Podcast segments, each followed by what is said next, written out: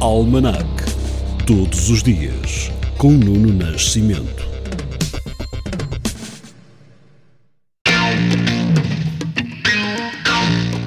O dia 12 de dezembro é Dia Internacional da Cobertura Universal de Saúde. Em 1901, Marconi efetuou a primeira comunicação por telegrafia sem fios entre o Reino Unido e São João da Terra Nova. Em 1910, foi a fundação dos Bombeiros Lisbonenses e em 1971, na Cimeira dos Açores, Marcelo Caetano recebeu os chefes de Estado norte-americano e francês Richard Nixon e Georges Pompidou, respectivamente. Em 12 de dezembro de 1976, realizam-se as primeiras eleições para as autarquias locais portuguesas após o 25 de abril de 74. Já em 1978, realizou-se a primeira greve de jornalistas portugueses depois da Revolução e a primeira paralisação de sempre dos jornalistas da rádio. No ano 2002, a Coreia do Norte anunciou a reativação do programa nuclear congelado desde 1994.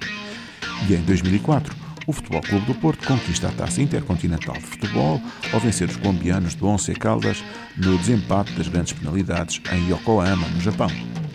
No ano 2012, morre Joseph Woodland, um dos criadores do código de barras, representação gráfica que revolucionou o setor das empresas de distribuição.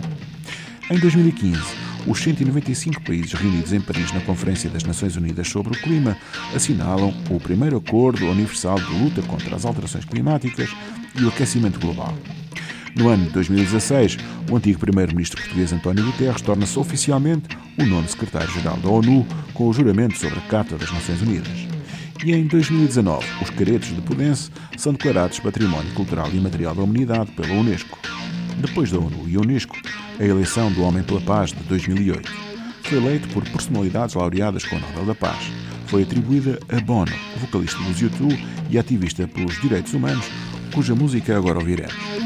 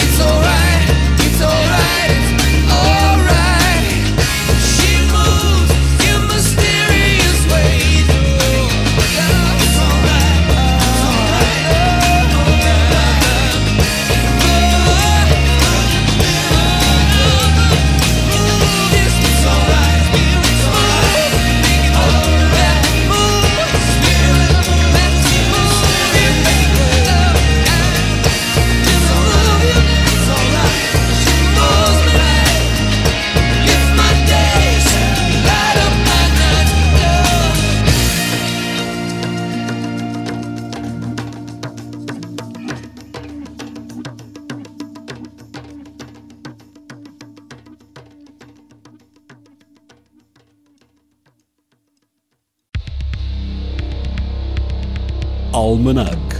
Todos os dias, com Nuno Nascimento.